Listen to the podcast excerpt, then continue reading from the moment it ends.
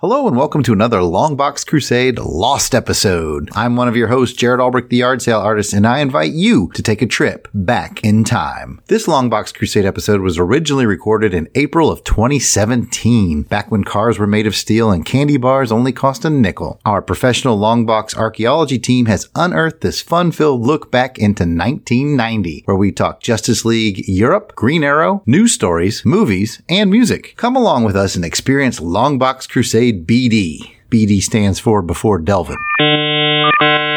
Enjoy.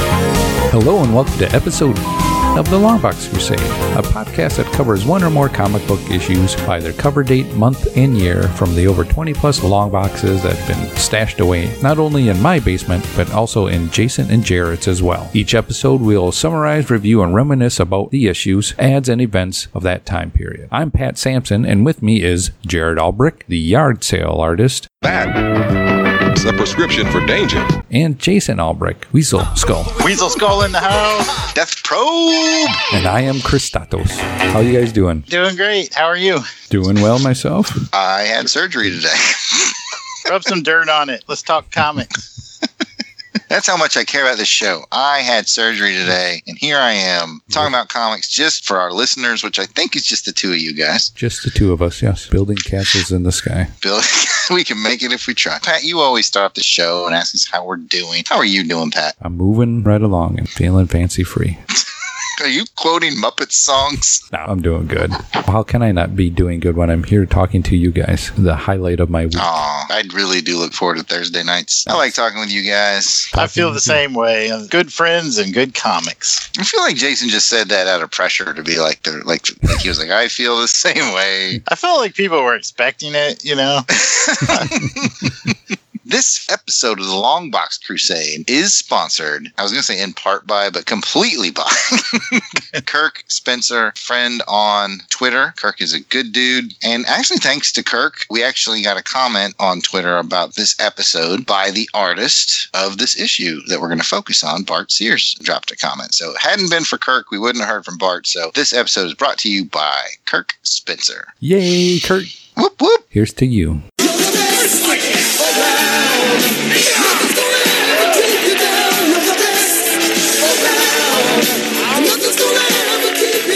Jason, why don't you tell me what you got going on for a crusade? You've kind of inspired me because I've started pulling out my long boxes and my short boxes and gathered up the piles of comics that oh. I've had lying around here for way too long. And something you said particularly inspired me hmm. said that you're not a collector, you're a curator. And curators take care of their collections. And so I'm trying to get my collections all bagged and boarded and put away and organized and follow your stellar lead. That sounds very noble of you to be doing that, and, and I'm glad I could be your inspiration. I still have to do that to mine, though, too, as well, so probably not that You're good. leading by example, my Yes. friend. You're leading by example. Uh, well, how about you, Jared? What uh, crusader you got going on this time? I've got an exciting crusade going on that I can't legally talk about just yet. Probably by the next episode, I probably can. I signed an agreement today. All I can publicly say is that I am doing some work for Upper Deck Cards and Marvel Comics. And I'm very excited about that. But that's all I can say for now. More details to come. The other crusade I have, uh, not a lot of people know this, but I take some fairly regular trips out to the West Coast. And then I go to Olympia, Washington. And while Jason sleeps, I sneak into his house and I take his comics out of bags and boards and I shuffle them up. he doesn't know it, but it's a completely knew it. uphill battle. I knew it. All right, I'll ask. What Yes. crusade are you on, Pat? Well, thank you for asking. I've been waiting Patiently. patiently. It's like no one was gonna. I'm like, is anybody gonna ask me what I'm doing? Why do All I right. always have to ask people? It But better be good with all this buildup. Jason and I are on edge. my, Absolutely. Waiting here with a bated breath. oh yes, and you should be. My crusade is I'm playing The Legend of Zelda. and I've started to go on the crusade to play from the first game all the way through to see how far I get. So, eh, I just started on that. Well, let's get moving on with the show here. We invite you to be a part of the show by submitting your comments and memories, which will be read later on in the show. All links and pictures for this episode are in the show notes, which can be found at the website, longboxcrusade.com. Please add the podcast to your favorite podcast feed or on iTunes. You can also follow the podcast on Facebook or Twitter by the handle at Longbox Crusade. We hope you come along with us on this crusade to read them all. Now, before we get started with this episode's issues, let's take a quick podcast promo break from a friend of the show. We'll be right back.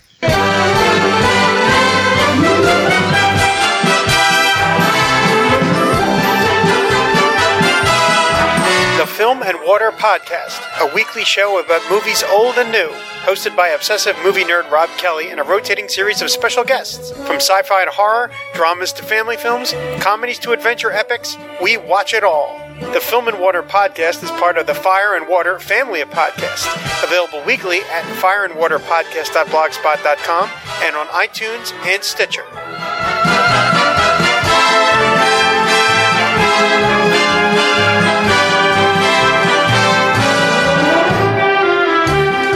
Now let's get into the first segment of the show with what's in your long box. March of 1990. Let's take a quick look into Pat's long box and see what he's bringing. What you got, Pat? Green Arrow number 30. The writer is Mike Grell. Penciler is Dan Jurgens. Let me give you a little brief synopsis of the story. After a tanker owned by Argon Oil Company crashes on the Alaska coast, the company's Paul Chandler claims to have no knowledge of the whereabouts of Captain Lou Springsteen, the man who crashed the tanker. Of course, Mr. Chandler knows exactly where Springsteen is, having placed him in a lodge owned by the company days before for his own protection. Chandler plans to lay blame on Springsteen, but a storm prevents him from retrieving his scapegoat for a few days. Meanwhile, we see Green Arrow arrives at the lodge. The man has obviously become somewhat disturbed by his isolation, claiming that he hears the cries of nature and the constant howling of a coyote. Chandler decides it's time to go get Springsteen and they load into a Cessna plane. However, an eagle poisoned by the oil spill falls from the sky through the plane's windshield and it crashes into the mountainside, killing all inside. As Springsteen awaits a punishment that will never come, Oliver leaves. The Argon company has rebranded itself as Argos, and the whole event is whitewashed from history. That's the synopsis. Remember when the oil spill happened?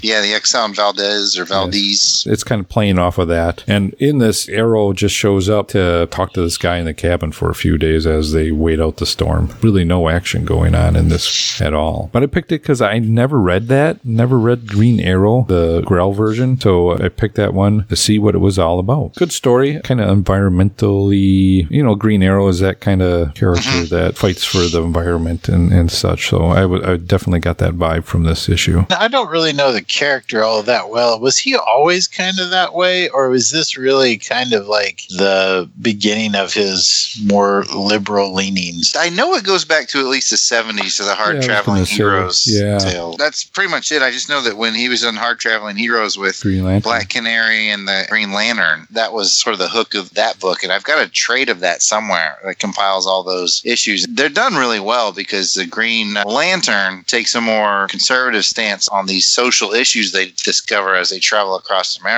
And the Green Arrow always took the more liberal stance. And it's kind of neat because it's depending on the issue, as in real life, depending on the issue, sometimes someone seems a little more right and sometimes it's kind of split down the middle. So it was well done. It was back in the era where they did those sort of political, social issue stuff, but they weren't beating you over the head with it. So it was a good series. I think I got a trade of that somewhere. I haven't read it. After hearing Pat's synopsis there, I think it'd be interesting to look at that, particularly in these times that we're living in now. It's kind of past his prologue. Interesting concept of two heroes with two different worldviews who actually learn off of one another and experience life together. That's not even possible, is it?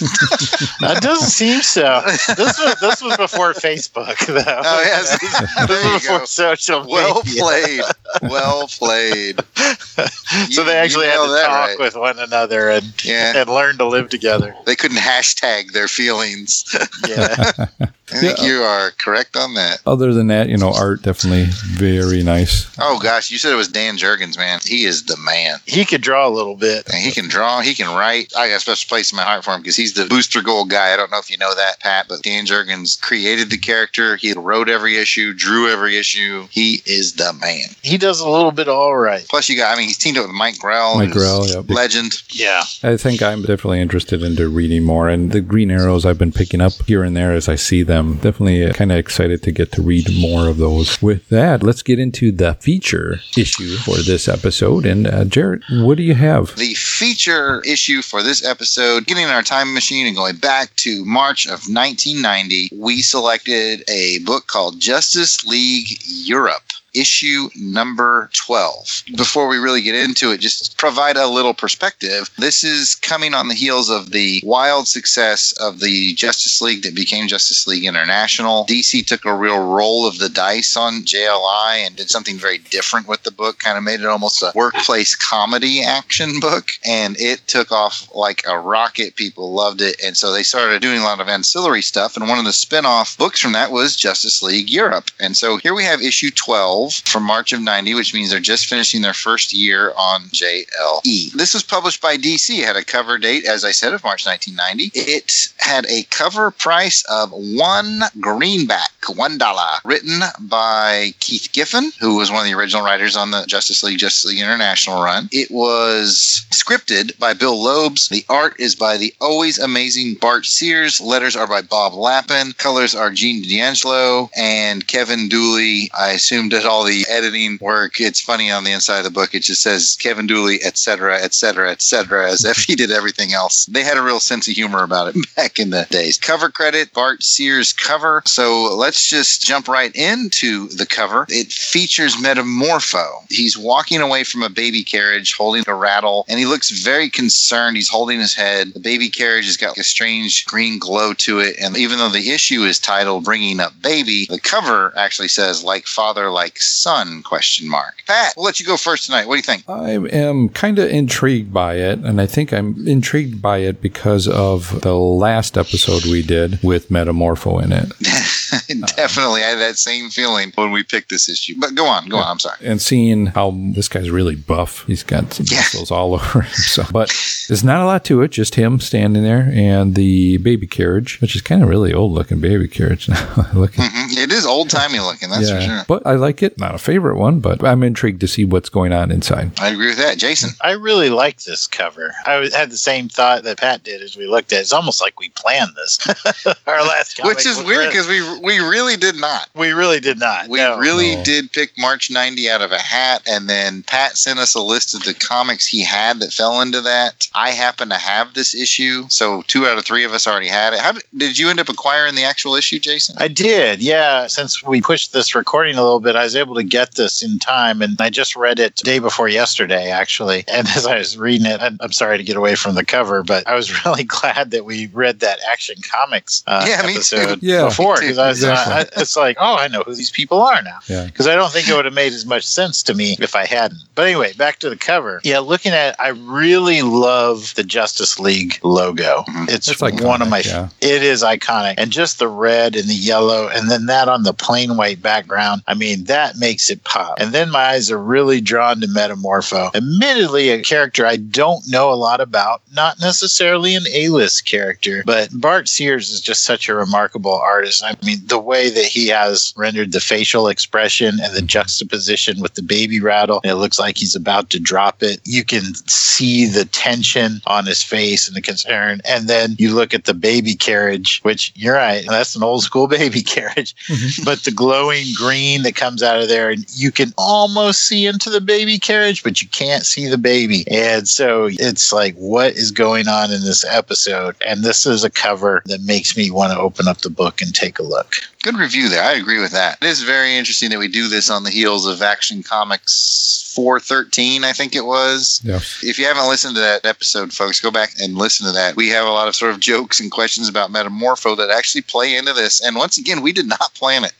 we picked this month and year out of a hat. We picked this issue out of Exactly. convenience, and they just lined up. It was crazy. So anyway, I guess that brings us to the story. I guess it's time for me to do a story recap. And away you go. And away we go. We start out in just the middle of this dispute. Metamorpho is there, backed up against the baby carriage, squaring off against the Metal Men, which is another group I don't know a lot about, but we'll get into that later. And Guy Gardner is just knocked the F out uh, on the floor, just bleeding profusely. He's knocked out in the foreground. Metamorpho is basically staring down all, uh, I don't know, 20 members of the Metal Men. I'm not sure how many. There's a bunch of them. Basically, Simon Stagg hired the Metal Men to protect this baby from Metamorpho. Presumably, the baby is the baby of his daughter and Metamorpho himself. Metamorpho basically is like, it's going to take more than you guys to keep me away from the baby. Of course, this is comic book, so this leads to a flat out fight. Metamorpho starts fighting all the Metal Men and, quite frankly, very much holding his own. Meanwhile, his girlfriend Sapphire is trying to revive Animal Man, who's also been knocked out, apparently, along with Guy Gardner in a previous issue. Anyway, big prolonged fight scene. This fight goes on for a while. We do take a story break and we go to Russia, to the Socialist Center for Metahuman Studies. We find the Silver Sorceress and Bluebird. They are being held captive by the Soviets. They found a way to reactivate their powers. Basically, they just split up. She goes back to their old world. Blue Jay hangs around enough to make his prison break and he shrinks and he flies out through the air ducts. That's all we get from that scene. We go back to this still huge combat between Metamorpho and the Metal Men. By the time Sapphire gets Animal Man up and about, Dimitri, aka Rocket Red, shows up. Now you got Java fighting Animal Man and Rocket Red. Some mechanical arms start moving things around in the room, and it actually, if these mechanical arms knock the baby out of the crib. The baby goes flying across the room. This might be the first time the baby is revealed, but it very much so looks like a baby metamorpho. Java catches the baby, only to find out that once he touches the baby, he starts melting. Sapphire takes the baby, but doesn't affect her. All the battles stop, and everyone focuses on the baby. Sapphire hands the baby to the baby's father, which is Metamorpho, and he's able to hold the baby no problem, and he's a very proud papa. Guess who shows up at this point? You guess it, it's Stagg. Metamorpho is like, here's your grandson, but he does not melt like Java did. And he actually has this big breakthrough. He's actually weeping and crying, and she's crying, and they're just so happy to be a family. And Metamorpho is actually still kind of bitter about it. Flash forward to the next day, uh, Animal Man and Rocket Red are talking to Metamorpho on the plane. They say, Hey, how did you know that when you handed the baby to Stagg that he wouldn't melt? And Metamorpho was like, I didn't. I was basically trying to kill that dude. In our final scene, we're back at the embassy with Animal Man and Rocket Red. Animal Man is still being very sad. He thinks his family's dead. He tried to throw himself into the Justice League to help him forget, but it's not helping. Dimitri says, Well, I really miss my family too. At that point, one of the assistants comes in and says, Hey, I got a surprise for you. And the surprise is that it is his wife and his children. So he's very happy to see them. And that is how the issue ends. Who's got questions?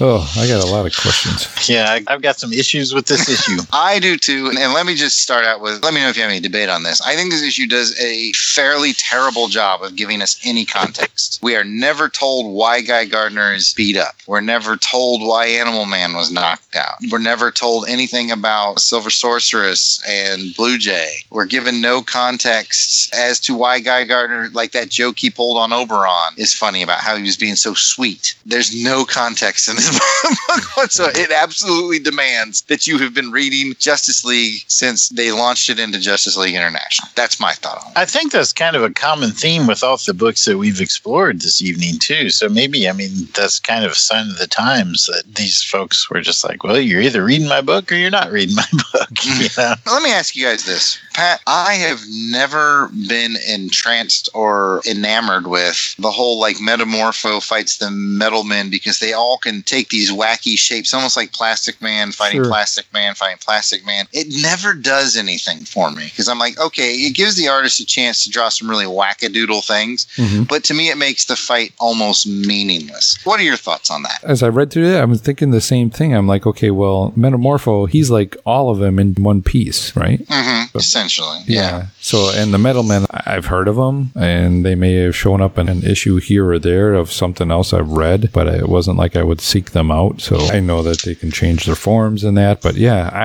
I- I don't really understand that. It was like, well, why are you fighting when it's kind of like a, it's a give and a take? No one's really going to win. I mean, he was holding his own, yeah, because he could basically, he's the opposite. Yeah, like he's got all their abilities, plus he can turn into like gases and whatever. Anyway, Jason, your thoughts on wackadoodle elementals fights? I kind of enjoyed it. I think uh, I understand. Your time is what- up. Your time is up. Okay. No, Uh, I, understand, I understand what you're saying. I really enjoyed the art, and the artists seem to be able to take all of these powers and just have fun with them. To me, the issue wasn't so much the wackadoodle fight. I enjoyed that bit of it. I just thought it was a really jarring ending. It's kind of a fun fight, and they have some comedic elements kind of mixed in with it. And then it stopped because this got his arms melted off by this baby. And I was just like, that's shocking. Yeah. they mentioned later on that Stagg had found some prosthetic arms for him, so he'll be okay. And I'm like, he'll Yeah. be. He has prosthetic arms. the dude lost his arms, man. Yeah, I thought that was a little weird. The whole relationship between Stagg and Metamorpho and Sapphire, they really need a counselor. I mean, they, it needs its own who's who DC issue just to explain to us what the hell is going on there. I know. And yeah, to answer your question, I enjoyed the fight scene. I thought it was fun, but then it took a really dark turn. Okay, I'll backtrack a little. You're right. Wackadoodle, I can turn into this, you can turn into that, can be fun. But also, it lasted like the whole issue. And I like action as much as the next guy, but I can only take so much. Oh, I turned into a spool of thread. Oh, I turned into a cloud. I turned into a big lead weight. I turned into, like, I enjoy that, but dang if it didn't take the whole issue. Yeah, it was really stretched out. The part of the fight scene that I like is when Dimitri and Animal Man uh, Yes. come in. That's kind of fun because then what you see with the art and how it's laid out is you see the one panel's focused on the fight between Metamorpho and whoever of the metal men that he's fighting at that point. But yet in the back, you can see what's going on with mm-hmm. Dimitri. Yeah. And there's either something comic there going on. And then in the next panel, it's focused on that battle of Dimitri and Animal Man and Java fighting. And then in the background, you can see Metamorpho and somebody else fighting. I kind of went back and forth like that. Yeah, you're right. The layout plan by Bart Sears on the art was really good in that regard. There's one particular panel I love where Dimitri and Animal Man are fighting Java, and Dimitri's like, "Come on, man, adopt the strength of the bear," and Animal Man's like, "There's no animals around," and he's just constantly ineffectually punching Java in the head, That's and it's doing yeah. nothing. It's all fun and games until someone loses their arms, I guess.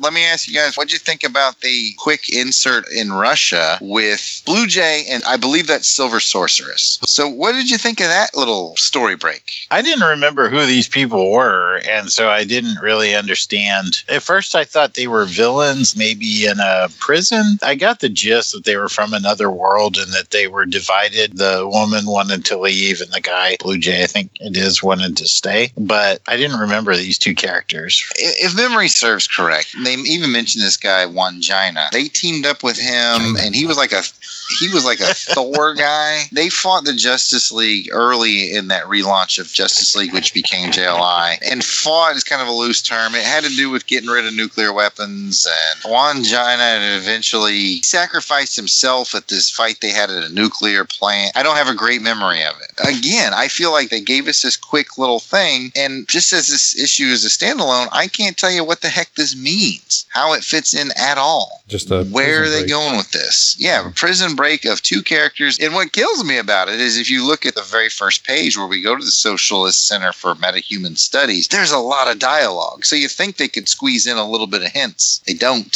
No. No, they don't help you out at all. That's for sure. What other story notes do you guys have? Anything you found interesting? Anything you liked? Didn't like? I thought that Metamorpho really another dark part of that is when he throws the baby basically into the arms of Stagg. He's really trying to kill Stagg with his own son. That's not very heroic. That seemed a little dark. This issue definitely has like zany goofiness, darkness, balance issues. I'm not really sure what to think. This goes back to the Action Comics issue that we read last time. Is Stagg a bad guy? Is Stagg a good guy? Is Metamorpho a good guy or a bad guy? I guess it challenges kind of the black and white notion of hero and villain. So maybe these are just really complex characters, but I don't know. It just seemed like a very villainous thing to do. Even if Stagg is a bad guy, to try to kill him with your own child, is, that's pretty harsh, man. I won't disagree with you there. There's so many things that I'm not sure what's all going on in this issue. But I think from reading the action comic, it seems like things haven't changed besides they, you know, thinking, oh, I'll have a baby. But Stagg's still the same kind of guy. I think, you know, he seems to be a guy that's out for himself. So I can see where he comes around and he's probably going to, yeah, even though he found those prosthetics for Java, I'm sure he's going to make Java, you know, oh, okay, now you got your arms, go do this, do that for me right now. You know, he's not going to give him any time off. You spilled my tea again? Damn it. Metamorpho, he's beefier. Like I said, he's more muscular than the old version that we saw, which is, I'm not saying that that's a bad thing. I'm just really beefed up. You know, must have been working out over those years. He can control his own form, so he can make himself look as big as he wants. So True. It's PEDs, man. best way I can summarize the story portion of this is I can vaguely remember reading this when it was new. I mean, I'm sure I really liked it. I have nothing but fond memories of JLI and JLE. To get the fullest enjoyment out of this, it absolutely demands that you have to have been reading pretty much since the Justice League relaunch in 87, somewhere in there. Mm-hmm. I was at this time when they went to Justice League International and Justice League Europe. That really turned me off because I was really getting tired of them taking great titles and watering them down. And maybe I unfairly interpreted that with this title, but that's just kind of where I was at the time when I was collecting. I was late teens, like 18, 19, and I was like, God dang it, I don't have to pay it for another title. Just, you know, make a good title and stick with it. You didn't like the fact that they were sort of spreading it around. Yeah. When you said watered down, I thought you, and maybe you mean this too. I thought you meant, well, here we have a Justice League book, and Superman's not in it, and Batman's not in it, and the Green Lantern's not in it, and Flash is not in it. That's kind of what I initially thought you meant by watered down. Yeah, maybe. I mean, to that degree, too, a little bit. It seemed like there wasn't any really A list type characters to bring it along. And I know that's not a really fair assessment, but that's kind of where I was as a teenager. You know, if you didn't have a hook, if you didn't have a Batman or a Superman or one of those A listers in there, I just like, "Ah, I don't want to spend another dollar and a quarter or whatever it was to pick up yet another Justice League title that's featuring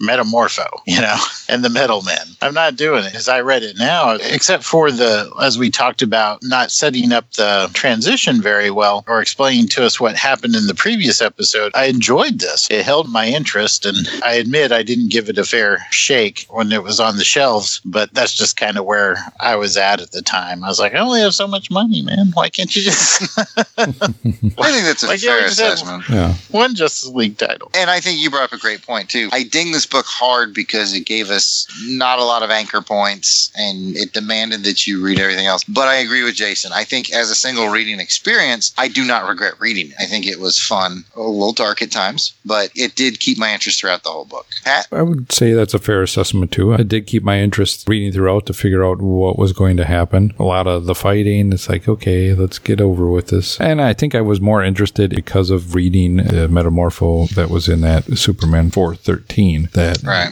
kept my interest. This does make me want to go back and read more Justice League uh, Europe, reading the Justice League International, you know, just to get more of that backstory. So there's obviously some ongoing story that you need to be a part of. Yeah, I agree. It did make me want to continue reading or get some of the backstory. I think it did a good job of that. As far as the metalmen go, eh, am I interested? I don't know. I don't think I'm interested in them. I'd be interested to see with Metamorph with, with the baby, what happens afterwards. Does this Yep. baby stay around? What goes on? I agree with that. So let's talk art for a minute. We got Bart Sears running the art show throughout the book. Art thoughts. Jason. Simply put, spectacular. I've always really liked Bart Sears' work. I think he's somebody that maybe he never made superstar status, but has always been a very good artist and serves the story well. I mean, right when we open the book, I just love the image of the bloody Guy Gardner laying on the floor. And then I don't know why. I guess it's because of the baby. There's a little rubber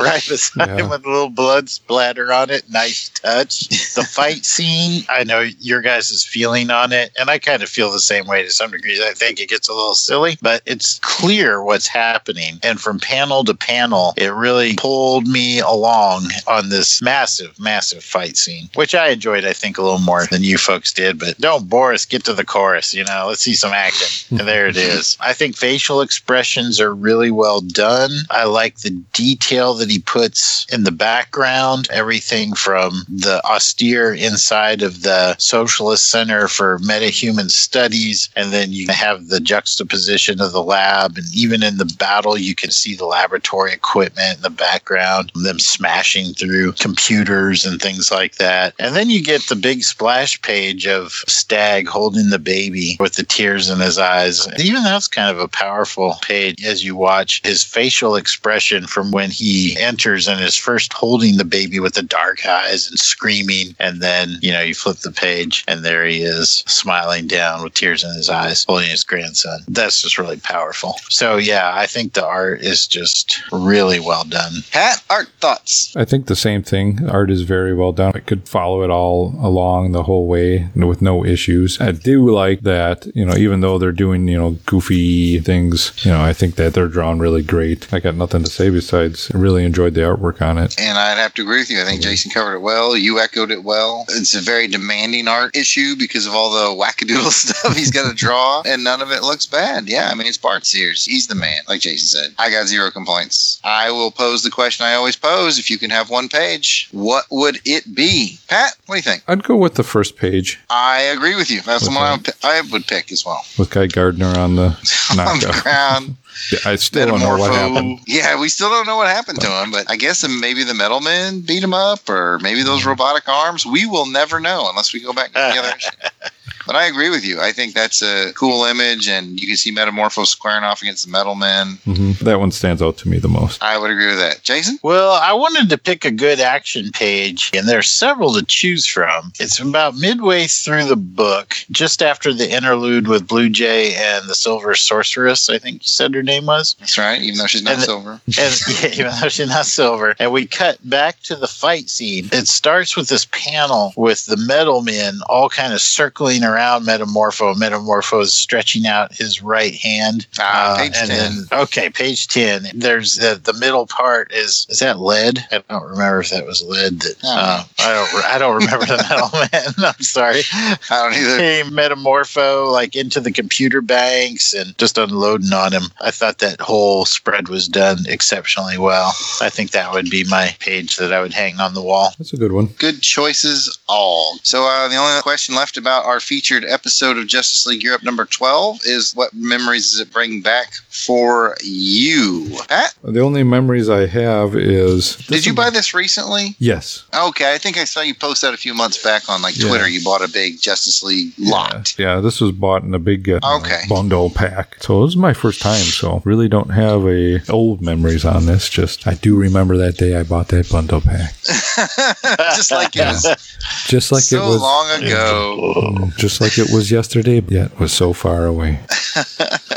yeah. How about you, Jared? It brings back a lot of memories for me because I was really into this Justice League run. Jason and I had sort of inherited some Justice League comics from a friend of ours because, as Jason mentioned in a previous episode, our mom uh, and dad didn't buy us DC comics because they thought it stood for dollar comics, which is funny because at this point they are a dollar. But back when we were littler, they thought, oh, they're dollar comics, so we were only allowed to get Marvel. So Jason and I grew up as Marvel kids. When this friend of Jason's left Germany and gave Jason all this big box of comics, the Justice League from Jump Street, issue one from Justice League as it became Justice League International was in there. And it was so captivating. It was so different from anything I'd ever read. I was really invested in the whole universe. So at this time in 1990, Jason and I had returned from Germany. We're back in the States and trying to snag comics here and there. I don't remember if I had this specific issue. If I didn't have it back then, then I acquired it when I was in college to fill it in. It definitely reminds me of the transition time of living in Europe to coming back here and just being heavily invested in the Justice League universe at the time. I wonder what Jason thinks. Well, that friend that gave us those comic books, I had really stopped reading comics at that point. I had kind of walked away from it, thought I was too old for it. And he gave me those comics and said, Oh, you need to read these Justice League. And at the time, also, it included the Frank Miller's Dark Knight Returns as well. I read that. And then he also had Frank Miller's Ronin that was in there as well. So Justice League International was a big reason why I got back into comics. That really brought up that memory for me, going back to it in my late teens and realizing, hey, these are really good. These are really well written. These are really well drawn. And I really dig these. It was the first high,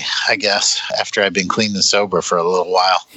and, and I never got never got back off the horse after that. Well, I think the only thing left to do in this segment is to go to the polls, see what kind of input we got on Twitter. As I told you at the top of the show, we got some input by Kirk Spencer. He is at Big Five, the number five, at Big Five Army on Twitter. If you want to check out Kirk, he's a great guy. He's really into war comics, and well, he's in all kinds of comics, but he specializes in war comics. I threw it out to the Twitter sphere. I, I said, hey, if you want to be part of the show, give us your thoughts and comments on Justice League Europe. So Kirk did respond. Kirk said, Whenever I think of the Justice League Europe, I think of this cover by Bart Sears. And he sent a picture of the cover to issue number six, which is the back to school cover, where they're all kind of like sitting in a classroom. It's shot through the legs of the teacher, and they're pretty good looking legs. And judging by the expression on the Flash's face, he's pleased with her too. And they're all sort of doing very high schooly things. And Captain Atom is writing, I will not talk in class, like a hundred times on the blackboard in the background. and it's pretty amusing. That's the memory it brought back for Kirk was that cover from issue six.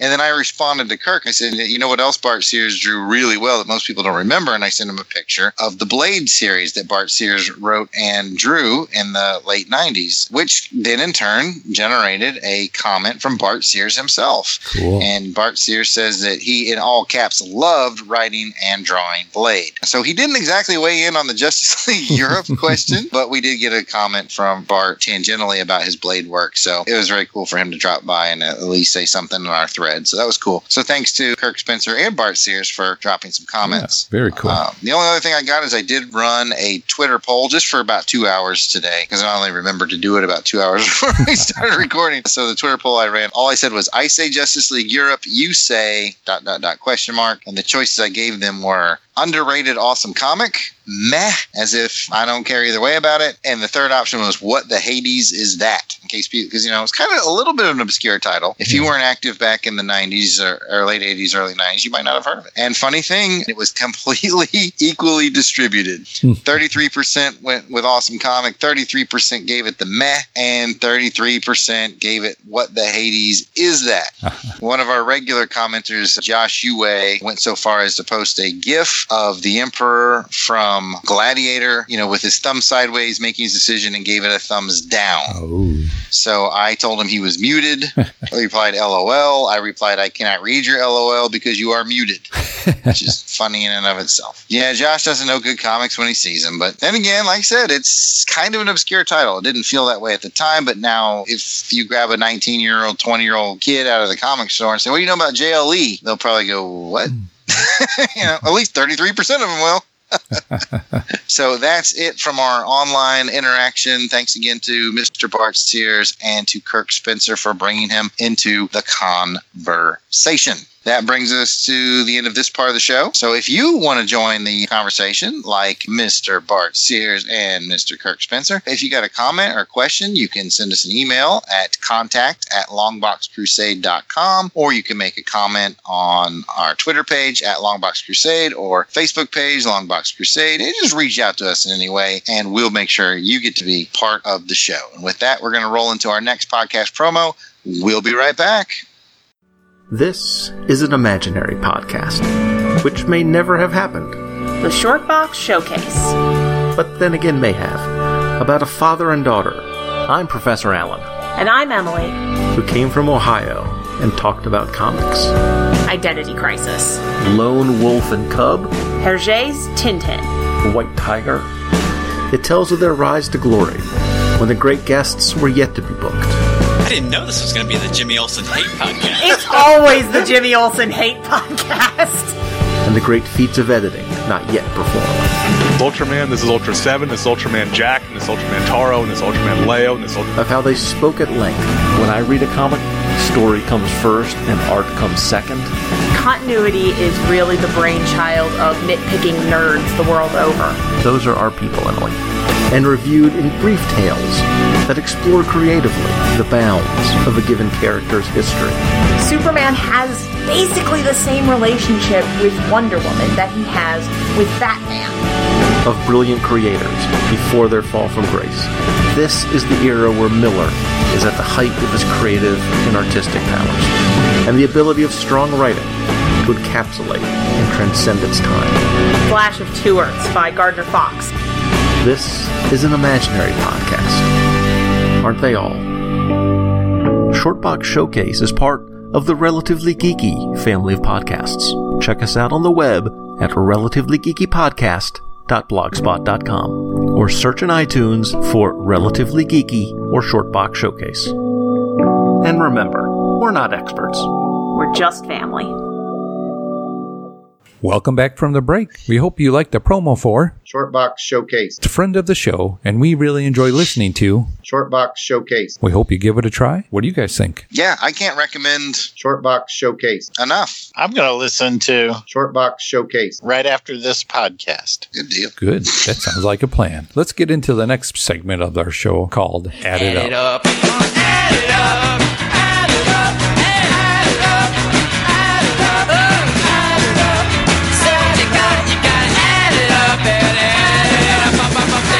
Now it's time to scan through the issue for the top ads that stand out to us. Let's take a look at see what we found interesting. Let's take a look at these Nintendo ads. I, you know, yeah. Which Sorry, video folks. game do you guys like best? A lot of the ads have to do with video games. So, not that there's anything wrong with video games. Heck no. Jason, what ad stands out to you? Just as you open up on the inside front cover, the upper deck baseball cards, I was really into those. I thought I could retire. I was told that these cards were going to be worth millions of dollars. I see Ken Griffey Jr. in there. I had like two of those. So, yeah, I'm just waiting. I'm waiting for my investment to mature. Um, I know this is your ad. I want to interrupt though. I see the greatest athlete the world has ever produced on this page, Bo Jackson. Bo Jackson. his career was unfortunately a little brief with the Kansas City Royals, but uh, while he was there, he definitely made a splash. One of my favorite players down there is uh, Barry Larkin. I think that's Yes. and, uh, I underrated man. He was outstanding shortstop. But yeah, and upper deck, they kind of tailed off there for a little while, but they've really started scoring some great talent here coming up, particularly with some of their superhero series. So I'm really looking That's what I forward heard. to. I'm I'm looking forward to picking up some upper deck superhero cards in the not too distant future. I think it's a wise maneuver. Don't miss See if those action. cards pan out.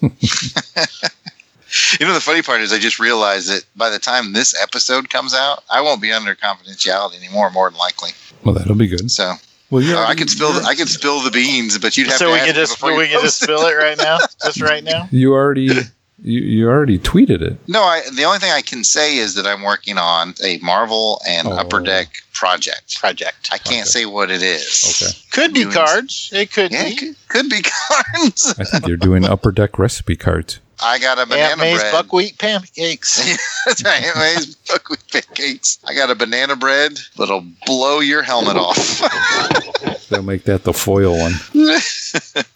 But I got to agree with Jason on this upper deck ad. Jason and I were like crazy baseball card collectors at this time. We were hip deep in, in the early 90s, like when everybody got hip deep in baseball card collecting in the 90s. I remember having these cards, seeking out these cards. We were baseball card fiends back in the day. And upper deck was like the hoity toity ones. You had Topps, Fleer, Donruss, and upper decks like had the better quality cards. Yeah. So did you go through the baseball card phase back Uh, then, you Pat? know, no, not a lot. Little. Little here and there. I think when I was a lot younger, I, I did, but Jason and I did it pretty steady from even before the big boom. We were in- into Yeah. baseball cards pretty steady, for almost as long as I can remember. I think it kind of started with when our uncle gave us a big lot of cards from the 60s and 70s. And so Jason and I were pretty much collecting cards 80s and 90s. And then ever, as of about 90, 91, that's when everybody started getting into cards. I'm actually kind of dabbling back in now because Topps has these heritage cards, and basically they are the cards with the same background as the ones like Uncle Kurt gave us from the Mhm. 60s and early 70s, but with modern day players. So I. I really kind of like that. It's got the retro, background. Oh, that'd be kind of neat. hmm You know, they have the chase cards and all that good stuff too. But I really like the background and, and everything. So I collected those. But it was really depressing is there was a retro background of like the 80s, like the ones we collected. So- so I'm Retro like, background. yeah, I'm like, man, I am officially old now. They're this is- oh, no. like I've got the originals of these. So yeah, But anyway, yeah, great memories off those upper decks. Cool.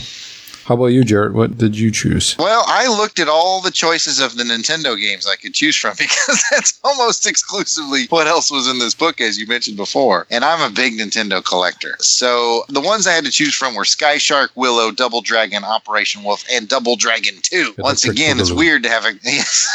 Yes. Once again, it's weird to have a game and its sequel advertised in the same comic book. I I, did, think that's yeah. really bizarre.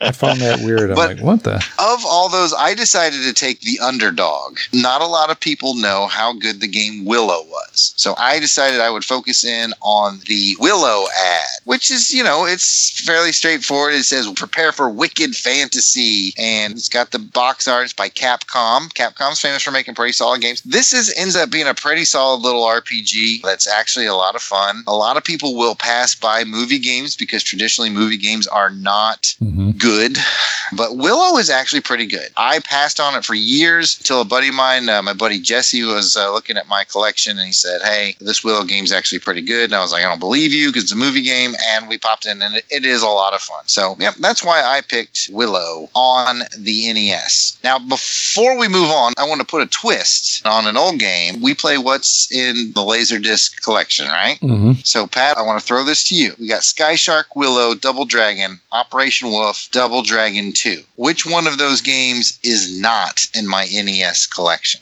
Good luck. Sky Shark. You going Sky Shark? hmm Jason has a little bit of an unfair advantage because he's been around my collection. What do you think, Jason? I'm gonna guess Sky Shark. That's what Pat guessed. You both went in on a trick question. I own them all. Oh, that's not fair. Bo Bopa Enough of my silly games. Doing my usual bit where I tell you what it's worth on the secondary market.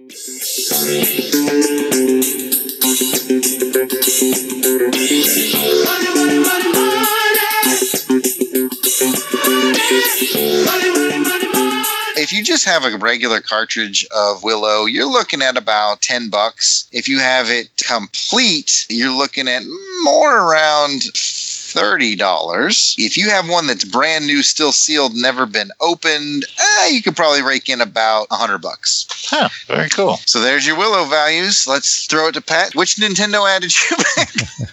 Well, yeah, it was a lot of different video game ads. And so the one I chose out of all those video games that were presented to us, so it's the 90s. So it's definitely video games was a big thing that was going on. oh, yeah. Oh, yeah. So I picked, it's for the Atari 7800, if you remember that. Yes.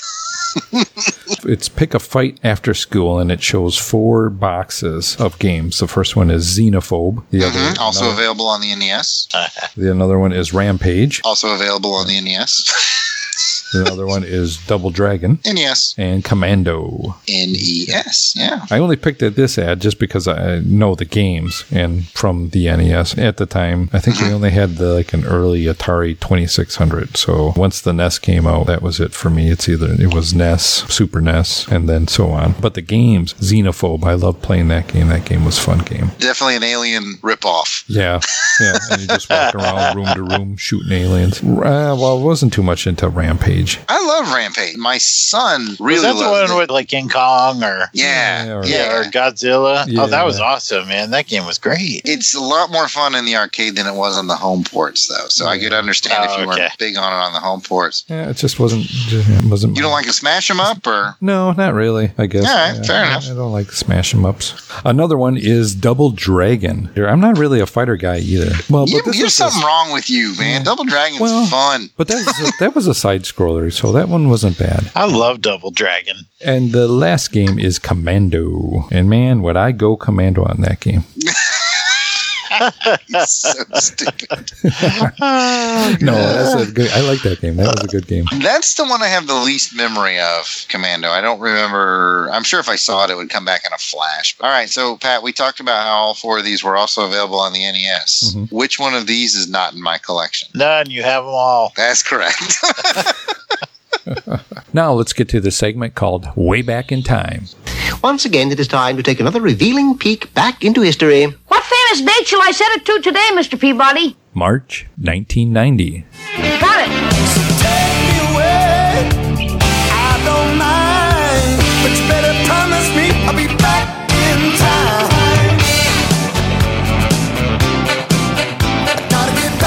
Jason, go ahead and start us off with some major news from that time. Sure, Pat. On March 6th, an SR 71 set a transcontinental record, flying 2,404 miles in one hour, eight minutes, and 17 seconds, as that Air Force weenie was trying to get back before the chow hall closed.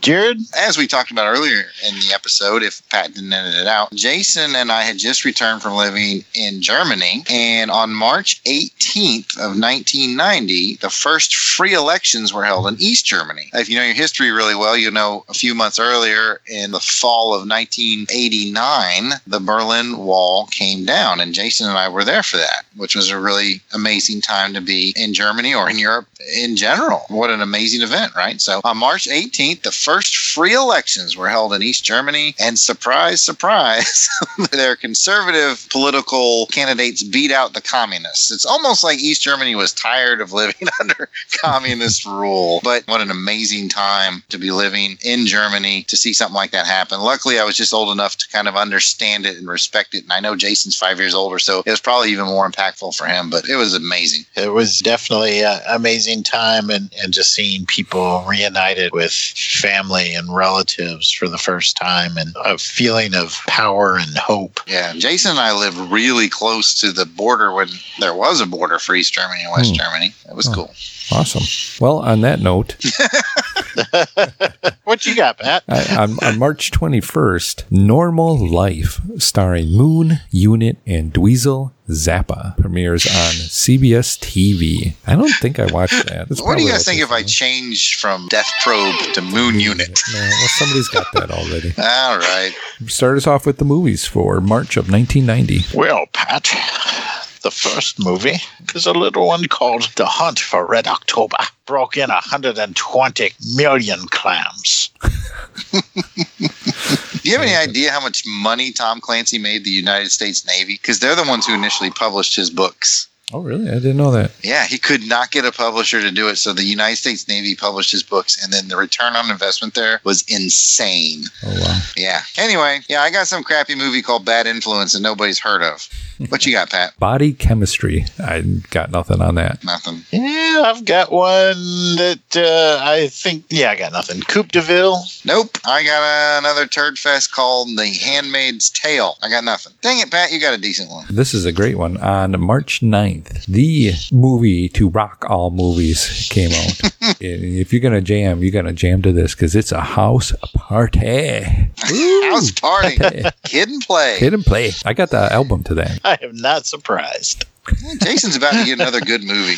Yeah, I'll Yeah. see your paltry 26 million house party with a 39 million mega hit called Joe versus the Volcano. Underrated flick. It is. Yeah, an definitely. Good movie. Yeah, I got uh, the last of the finest. Nobody cares. Moving on. I got my next, another last movie that came out on March 9th is Love at Large. Got nothing on that either. Well, I'm a little furious to find out that Blind Blind Fury only made two million dollars. That's Is a that really good Rutger movie. Hauer? That's Rutger Hauer, man. That was where Okay. he, he was the blind samurai. Yeah, That- it's ringing a vague bell. Man, that's an awesome movie. Well, I'll see your $2 million and raise you $7 million with Blue Steel, which is a Jamie Lee Curtis cop movie that I've never seen. Uh, yeah, I know it had Jamie Lee Curtis in it, but I've never seen it either. Heard of it, but not seen it. I will see your seven million dollars and lower that to one million as we begin the forbidden dance. The Forbidden Dance. Ironic because Jason's next. Yeah, Jason's next. And look at the name of his movie, which is known as The Forbidden Dance. Yes. Oh, and it made four million dollars, and it was known as No, no, no, not La Bamba. Oh, it's not La Bamba. Lambada. I was like, La Bamba only made four million? Lambada. I thought that was a bigger movie than that. I got Lord of the Flies. Most people you know, know books know Lord of the Flies. I know I've never seen this version, if that is indeed a retelling of the book. All right, next on the list is Nuns on the Run, which I got nothing. I know. Well, somebody's getting the classic right here, $178 million powerhouse. Yeah, I think I got the biggest moneymaker, but I'm not a big fan. It's Pretty Woman, Julia Roberts and Richard Gere. It's not fair to say I'm not a big fan. I'll drop this bombshell on you. I have never seen it, but I never really got the desire to see it. It did really well at the box office, and I know it's something of an iconic movie, but I've never seen it. Like if somebody's like handed me the DVD or said, "Let's watch this on Netflix," I would check it out. But I don't spend a lot of time going, "I gotta go see Pretty Woman." I've never seen it to this day. I've seen it. Am I missing out? Nope. Next on the list is A Shock to the System. I don't know what that is, and it ain't no shock to my system that I really want to. I'm going to skip right over mine and go to the last No, one. no, no. Ah, I'm kidding. Opportunity Knocks is mine. Can't say as I've heard of that one either. Well, well, well. I will bring it home for the final movie on March 30th. Made 135 million dollars. Pat, please play me some background music. This is where you play T U R T L E Power.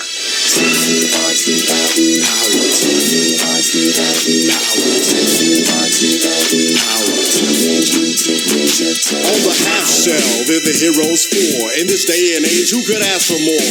The crime wave is high, with muggings mysterious. All police and detectives are furious because they can't find the source of this lethally evil force. This is serious, so give me a quarter. I was a witness. Get me a R-T-L-E power. Doing the D-R-T. Go, Turtles, go, Turtles. Go. Yeah. Go. now you're mixing two different songs. Oh, that's right. That's two.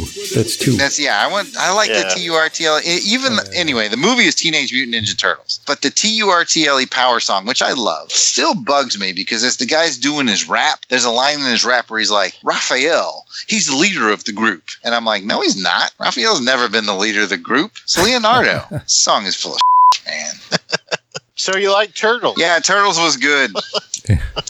It still stands up today as an adult. My kid likes to watch it. The first one was good. I didn't really care for the sequels. The best Turtles movie, in my opinion, is still the animated one that came out in like Oh yeah. oh six ish. Yeah. The two most recent ones, the live actions, have actually been pretty good. A lot of people are like poo pooed them without seeing them because they're like Michael Bay. He didn't direct them; he just produced them, mm. and they're not bad. I enjoy watching them with my son. I haven't seen them at all either. They're good. I mean, I won't sit here and tell you they're great movies, but they're fun. Well, let's get into the top three songs according to Billboard at this time. Number three is Opposites Attract by Paula Abdul, duet with the Wild Pill. Take two steps forward, I take two steps back.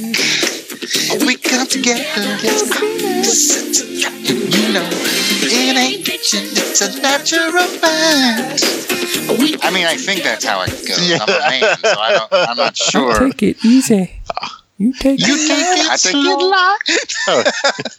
I go to bed early. and I party all night. I'm going to nominate Jason to do the number two song just because I think he's going to remember how it goes, and I don't remember how it goes. Just a little bit dangerous. That rocks it. Come on, baby, let's get away. We'll save our troubles for another Another day. day. Cause bang, bang. So anyway, the number one song in the land was "Escapade" by Janet Jackson, and I do indeed love that song. I love everything about Janet Jackson. Miss Jackson, if you're nasty. If you're nasty, yes. And we're some nasty boys. Escapade's a good jam. Yes. That's going to bring us to the end of the show. You got a question or comment, send us an email at contact at longboxcrusade.com. You can also follow or leave a comment on Twitter at longboxcrusade.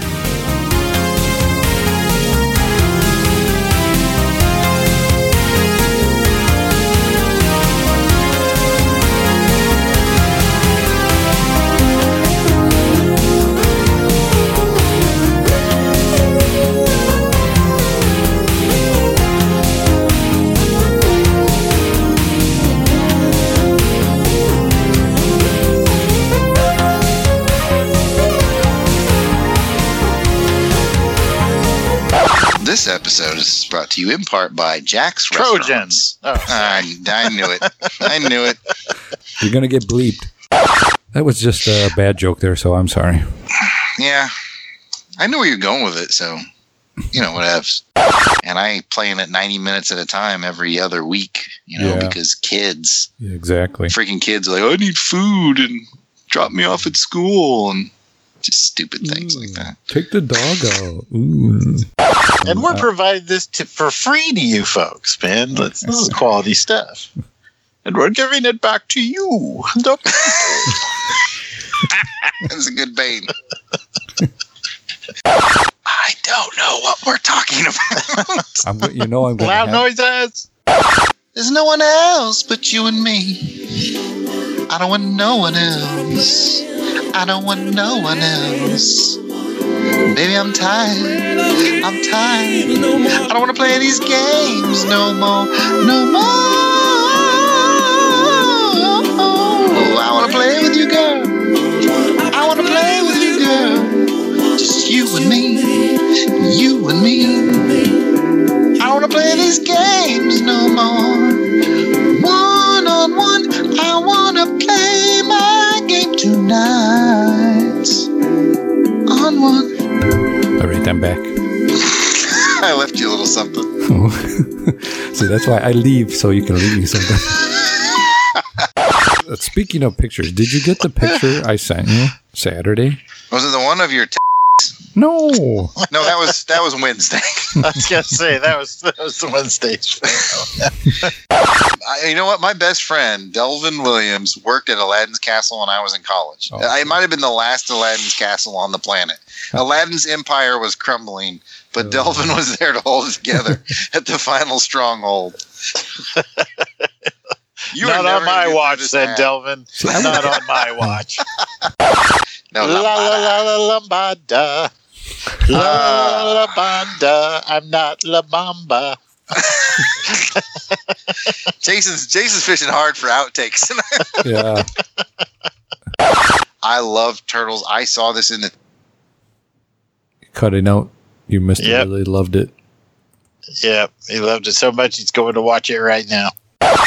That's Sorry. fine. It's good stuff. Uh, okay. Uh, okay, I'm done. I'll be good now.